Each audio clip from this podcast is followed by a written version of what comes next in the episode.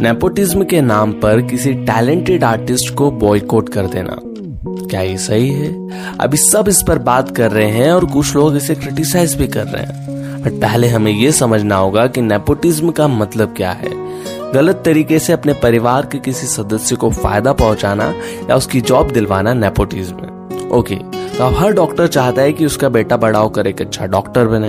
हर businessman चाहता है कि उसका बेटा बड़ा होकर उसका बिज़नेस टेक ओवर करे। हर पॉलिटिशियन चाहता है कि उसका बेटा बड़ा होकर एक अच्छा पॉलिटिशियन बने। और ठीक उसी प्रकार हर एक्टर चाहता है कि उसका बेटा बड़ा होकर एक अच्छा एक्टर बने।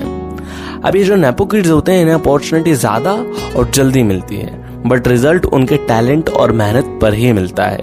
तो शार कपूर, अभिषेक बच्चन, राहुल गांधी इस चीज़ के साफ़ एग्ज़ाम्पल है। नेपो किड्स होने के बावजूद भी लोग इन्हें एक्सेप्ट नहीं कर पाए।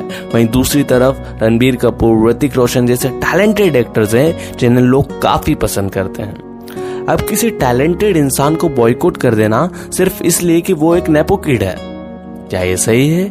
ये आप खुद सोचिए। हाँ पर अगर कोई इंसान आउटसाइडर के साथ नाइंसाफी कर रहा है, उन्हें जाल साजिया करके आगे नहीं बढ़ने दे रहा है तो उसे हमें ज़रूर सबक सिखाना चाहिए।